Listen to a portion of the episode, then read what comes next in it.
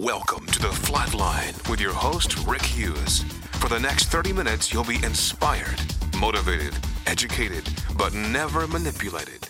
Now, your host, Rick Hughes. Good morning and welcome to the Flatline. I am your host, Rick Hughes, and for the next few minutes, please stick with me. It'll just be short time, 30 minutes maybe. Some motivation, some inspiration, some education and always without manipulation. No con games, no asking for money, no selling any products, not asking you to join up. We just would like for you to listen. Listen as we seek to verify and identify the plan of God for your life. And if I'm able to do that, then you have the freedom and the privacy to orient and adjust to the plan. I love getting the letters I've been getting recently of people that are learning and growing and being challenged so many people are saying, I didn't realize these things before, and now I'm beginning to see it, and how can I continue to grow? If God's been working in your life, don't hesitate to send me a letter. Drop me an email to rick at rickhughesministries.org, rick at rickhughesministries.org. I love to hear from you. Thank you so much for letting me know what's going on in your life. We broadcast from Maine to California every Sunday morning, same time, same place. All our material that we offer through our website, rickhughesministries.org, is free, no charge whatsoever. We hope you'll take advantage of that and that you'll stick with us. Today, I want to talk to you about a subject that uh, might be important. I think it's a little important. I'd like to talk to you about going from rust to dust. From rust, R U S T, to dust, D U S T. That's what many of us are doing right now. We're going from rust to dust. Like a lot of you that listen weekly to this show, The Flatline, if you're listening, uh, not a lot of teenagers listening, I promise you that. Most of you that listen are, are getting on up there, maybe 50 and above, some a little bit younger, but uh, age is beginning to creep up on you. You know what I mean? You see it. It's almost impossible to realize that maybe now you're in the final lap of the race. I'd be willing to bet that you, like me, are wondering where all the years went. Maybe you all of a sudden look in the mirror and you don't recognize the person that you see. You don't feel older, but you certainly look older. Fortunately, myself, I kept good records and good journals so I can look back and actually see what I did, when I did it, where I was when I did it. But unfortunately, none of us can look forward. We just don't know how much time we actually have left. Because there are only two ways to get out of this sin plagued planet, and neither of those involve your choice. It's either the exit resurrection, which is the rapture, or your physical death. That's the only two ways you get off this planet the exit resurrection, called the rapture, or your physical death. Now, I don't know about you, but I would personally rather burn out than rust out because I don't think any Christian should finish life like a rusted automobile sitting in a junkyard just waiting to be crushed into scrap. And yet sometimes that's what happens as we get older. We rust out. We just give up. We just lay down and quit. We forget that there's still a plan for our lives. And regardless of your age, if you're 70, if you're 80, even 90, there's still a plan for your life. God left you here for a reason. And that's what we're going to talk about this morning. So Romans 14:8 is where we start. For if we live, we live to the Lord. And if we die, we die to the Lord. So then, whether we live or whether we die, we belong to the Lord. That's the first thing every Christian has to understand. God's plan for your life is going to go on. Whether you live or whether you die, it doesn't make any difference. Right now, you're still alive. You're still occupying room. You have not been called to the home office, not yet. You may get that call, but so far you have not been called to the home office, which you and I know to be heaven. So when you do get to heaven, the last thing you want to get on your report card is an elf, correct? You don't want elves on your report card. That's wrong. You do want elves. There are three elves you want on your report card when you get to heaven. I'm going to show them to you right now. The three elves we all want when we get to heaven. This is what the Apostle Paul stated in his letter to Timothy in 2 Timothy 4 6 through 7. He said, For I'm now ready to be offered and the time of my departure is at hand. I have fought, there's the first F, the good fight.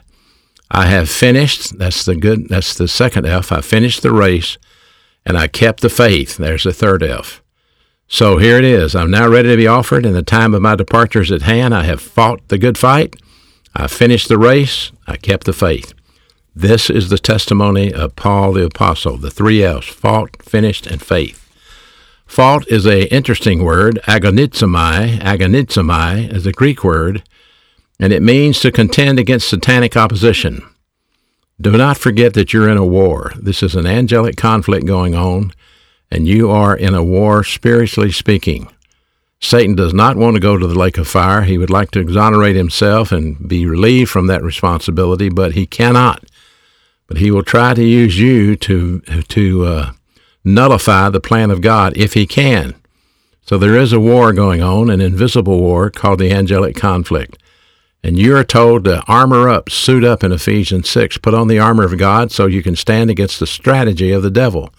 He has a strategy in regards to you. We understand that. He knows your strengths and he knows your weaknesses. He knows what in the world can lure you and what in your flesh can destroy you.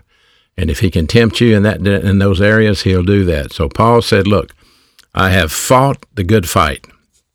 What does that mean? It means he's he's been faithful. He said, I've fought the good fight. I finished the race. There it is. I fought the good fight.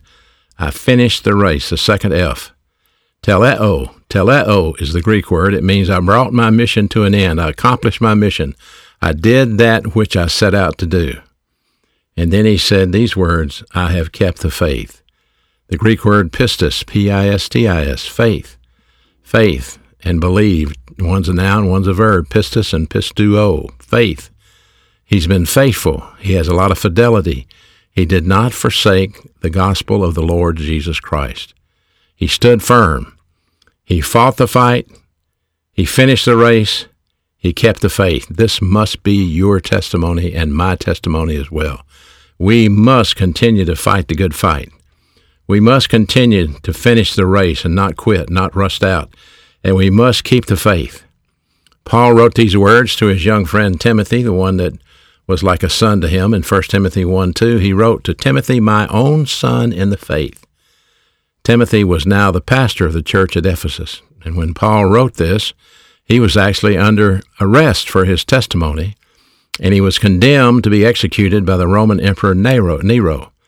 And in fact, he was executed around 67 AD by beheading. But knowing that his time on earth was about to be ended, he looked back in confidence. He knew he did not fail his task. He knew he had completed his race. You and I might not know exactly when that time is going to come for us. but It's going to come. There's no way around it. We probably are not going to be beheaded like Paul was by Nero, but we're going to die. And when that comes, we want to look back and say, I did my job. I fought the good fight.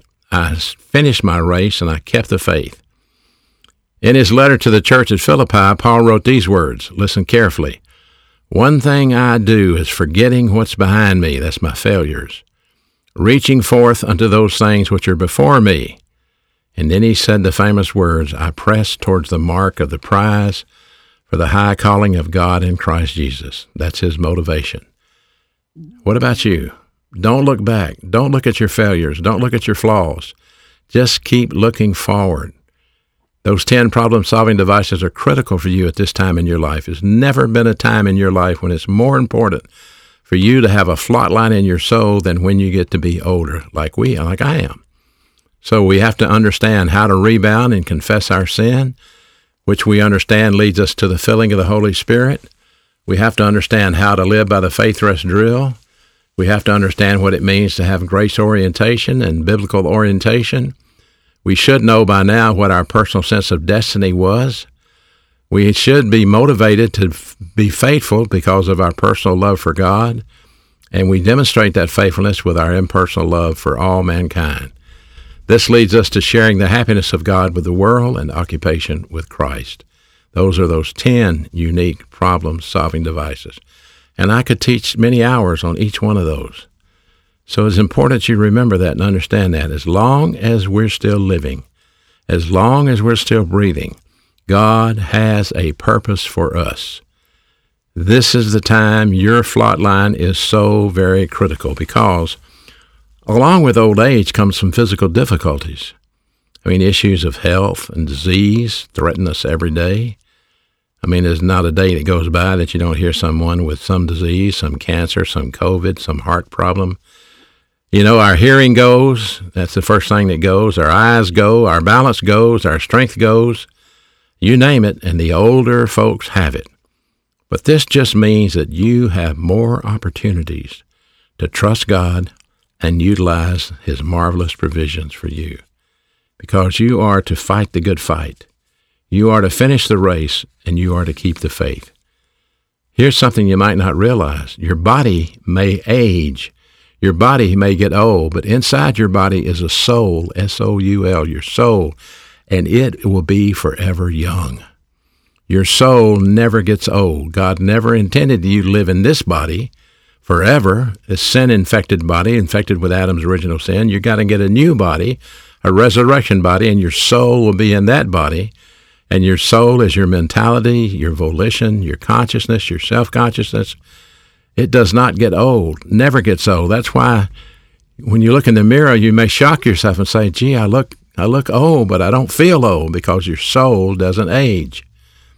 So 2 Corinthians 4.16, Therefore we do not lose heart. We're not discouraged, he said. Listen carefully to this verse, 2 Corinthians 4:16. We do not lose heart, though outwardly we are wasting away, yet inwardly we are being renewed day by day. Every day, the Word of God gives you a new life. Every day, the Holy Spirit empowers you. Every day, you have another opportunity to lift up the Lord Jesus Christ and represent Him to your friends. So, yes, we are wasting away outwardly, but inwardly, we are being renewed every day. If you use the filling of the Holy Spirit, and if you use the resources that God's Word gives you, you will be guaranteed to be strong. I promise you.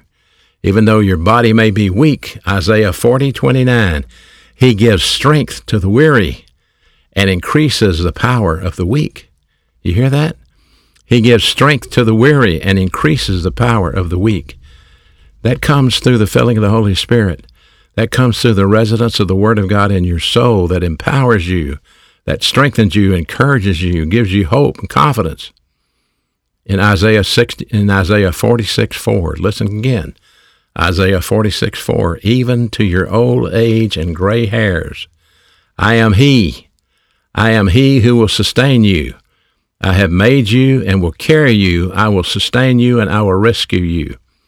What a marvelous promise for us from our Father, even to our old age and our gray hair. I'm He. I will sustain you. I made you. I will carry you. I will rescue you. If you've taken advantage of God's Word and grown spiritually, as I pray you have, then you will have assets that young people don't have. You may be 70, you may be 80, you may be 60, but if you've grown spiritually, these assets are incredible. Listen to what Job said in 12:12. Is not wisdom found among the aged? Does not long life bring understanding? Wisdom is a wonderful thing. If you read Proverbs chapter 1 and 2 and 3, you'll find that wisdom cries out, looking for someone to listen. Wisdom is actually the Word of God cycled into your soul streaming into your right lobe or your stream of consciousness where you can recall it and use it in your life. And wisdom gives you insight, discernment, and understanding. Wisdom, God's wisdom from His Word, gives you insight, discernment, and understanding. You will understand things that other people don't. You will see things that other people don't see because you will see it through the lens of the Word of God. So here's a principle for you. The believer, you and I, we are told to redeem what time we have left. Ephesians 5 15 and 16. See then that we walk circumspectly, not as fools, but as wise, redeeming the time because the days are evil. Now, I know this verse applies to both old people and young people, but let's go over the verse. That see that you walk circumspectly. Walk is the Greek word peripateo. It means that you live your life. It's talking about a way to live your life. And he's saying you need to live your life circumspectly. Akribos, the Greek word akribos. And it means you must live your life accurately. Do you understand what this means? And do you understand why the apostle wrote it here? I mean, how would you like to come to full age, facing death, and then realize at that point in time that you messed up your whole life and you even damage those who are associated with you? There is a perfect plan for all believers and a perfect provision for you to fulfill that plan. And it's for you to walk accurately, circumspectly. That's to learn the protocol plan of God and to live it and execute it in your life on a daily basis. And what did he say? Don't live like a fool. See that you walk circumspectly, not as fools. Asphos, asophos, the Greek word asophos, and that's a stupid person. Proverbs 18:2 A fool does not delight in understanding, but only in revealing his own mind. In other words, only running his mouth, trying to tell you what a smart guy he is. He's stupid, he's a fool. So that's what Paul wrote here. You must walk circumspectly, don't live like a fool, but live wise. Live wise. It's in the wisdom of God, redeeming the time. Ex gorazo, ex gorazo Purchase the time. You can add days to your life by growing spiritually. Did you know that? If you grow spiritually, you will add days to your life. When you take in the Word of God under the filling of the Holy Spirit and begin to replicate the life of Christ and to grow to be a mature believer, God will give you extra days. You don't believe that? Proverbs 3 1 and 2 My son, do not forget my law, but let your heart keep my mandates for length of days and a long life and peace they will give to you. There it is. Redeem the time. Ex agorazo. Purchase the time. Buy time with your spiritual life. And then he went on to say in that passage in Ephesians 5 See that you walk circumspectly, not as a fool but is wise, redeeming the time because the days are evil.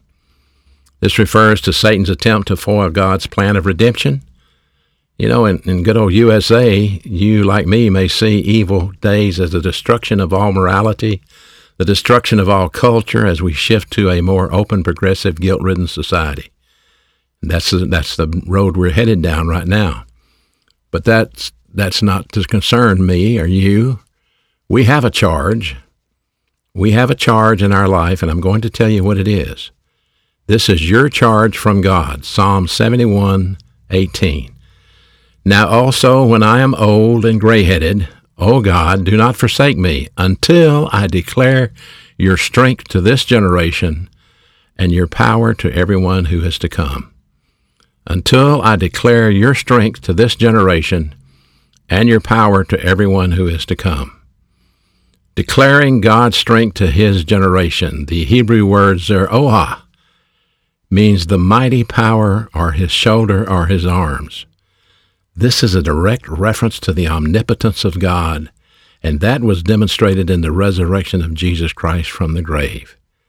No greater power could ever exist than to resurrect the Lord Jesus Christ from the grave. As a matter of fact, Ephesians 1:19 says, "And what is the exceeding greatness of his power towards us who believe, according to the working of his mighty power, which he worked in Christ when he raised him from the dead, and seated him at the right hand in heavenly places, far above all principality, above all power, above all might, above all dominion. That's the power of God, and above every name that is named, not only in this age, but also in the age that is to come. There's God's power, God's omnipotence, in the resurrection of the Lord Jesus Christ. Our job in this old age that we have is to declare his power and his strength. That's our job.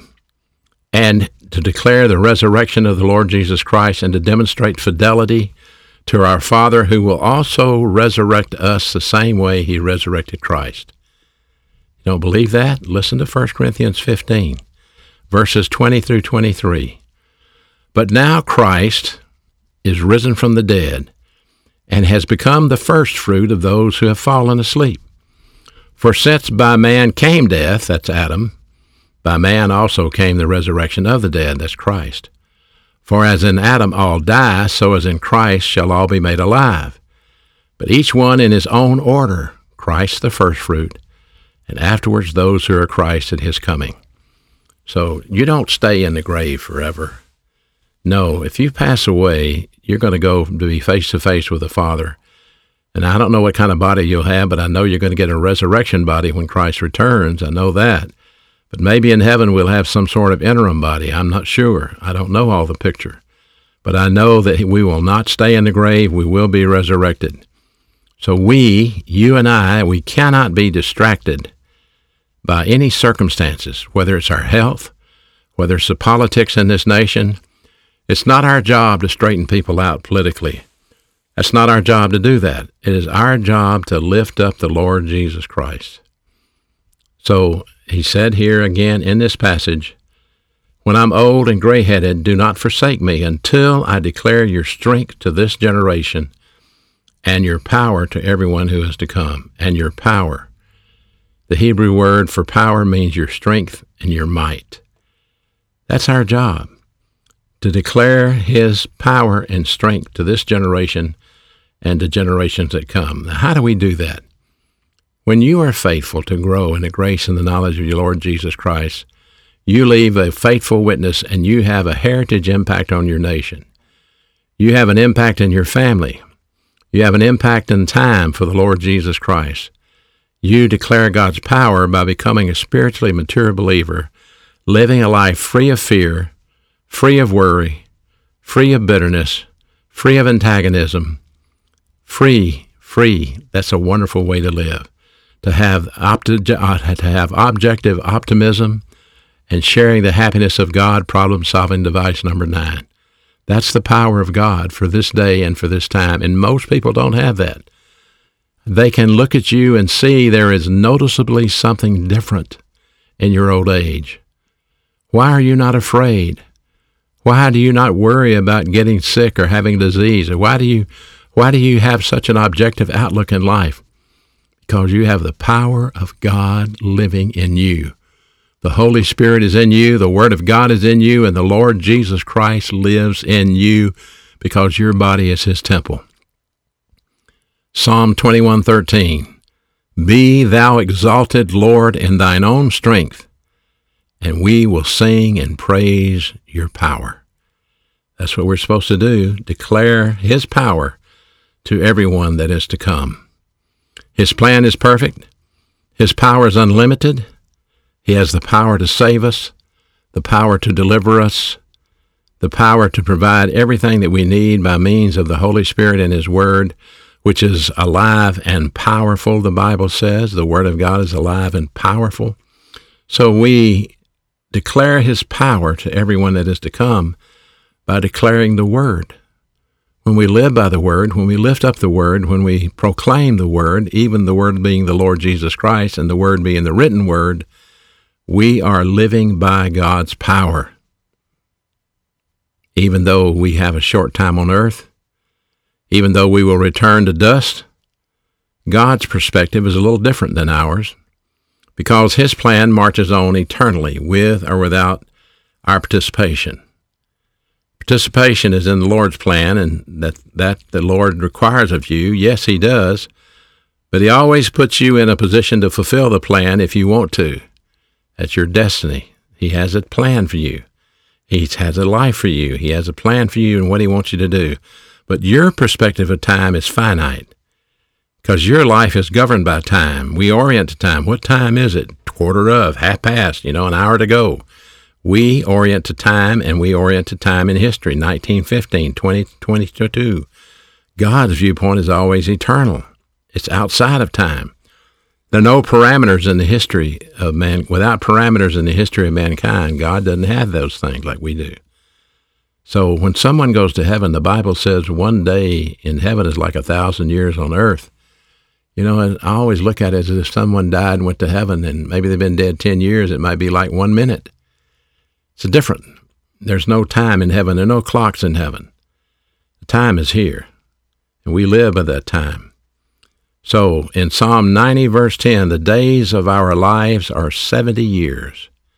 Listen carefully. If you made it past 70, you're doing good. The days of our lives are 70 years.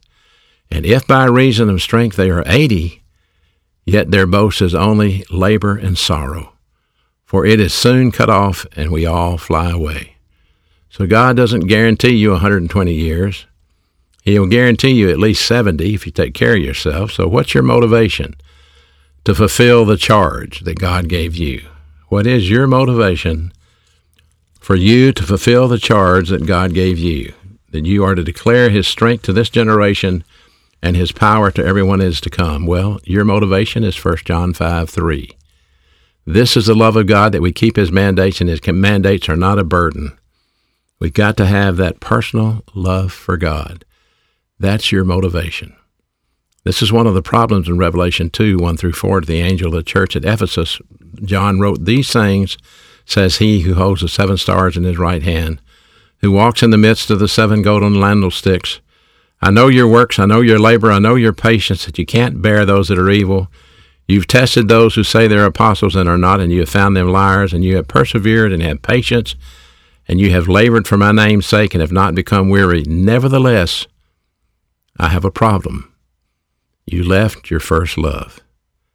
It's very possible that you have left your first love. The love for the Lord Jesus Christ. Personal love for God. It's important you remember that. Personal love for God is problem solving device number seven. Occupation with Christ, problem solving device number 10. So if you allow the distraction of old age to turn you away from your mission, you will fail in the last stage of your life. And none of us want that. The only way you're going to be able to fulfill your mission, declare His power and His strength to those to come, is to be motivated by your love for your Savior. God so loved you. We love Him because He first loved us, First John said. That's reciprocal love. I hope this has meant something. I hope it's encouraged you and challenged you, and I hope you're listening because it's been my honor to give you from rust to dust. Next week, we'll be back, same time, same place. Until then, this is your host, Rick Hughes, saying thank you for listening to The Flatline. Thank you for listening to The Flatline with your host, Rick Hughes. If you'd like to contact Rick, please write to him at P.O. Box 100, Cropwell, Alabama 35054 or online at www.rickhughesministries.org.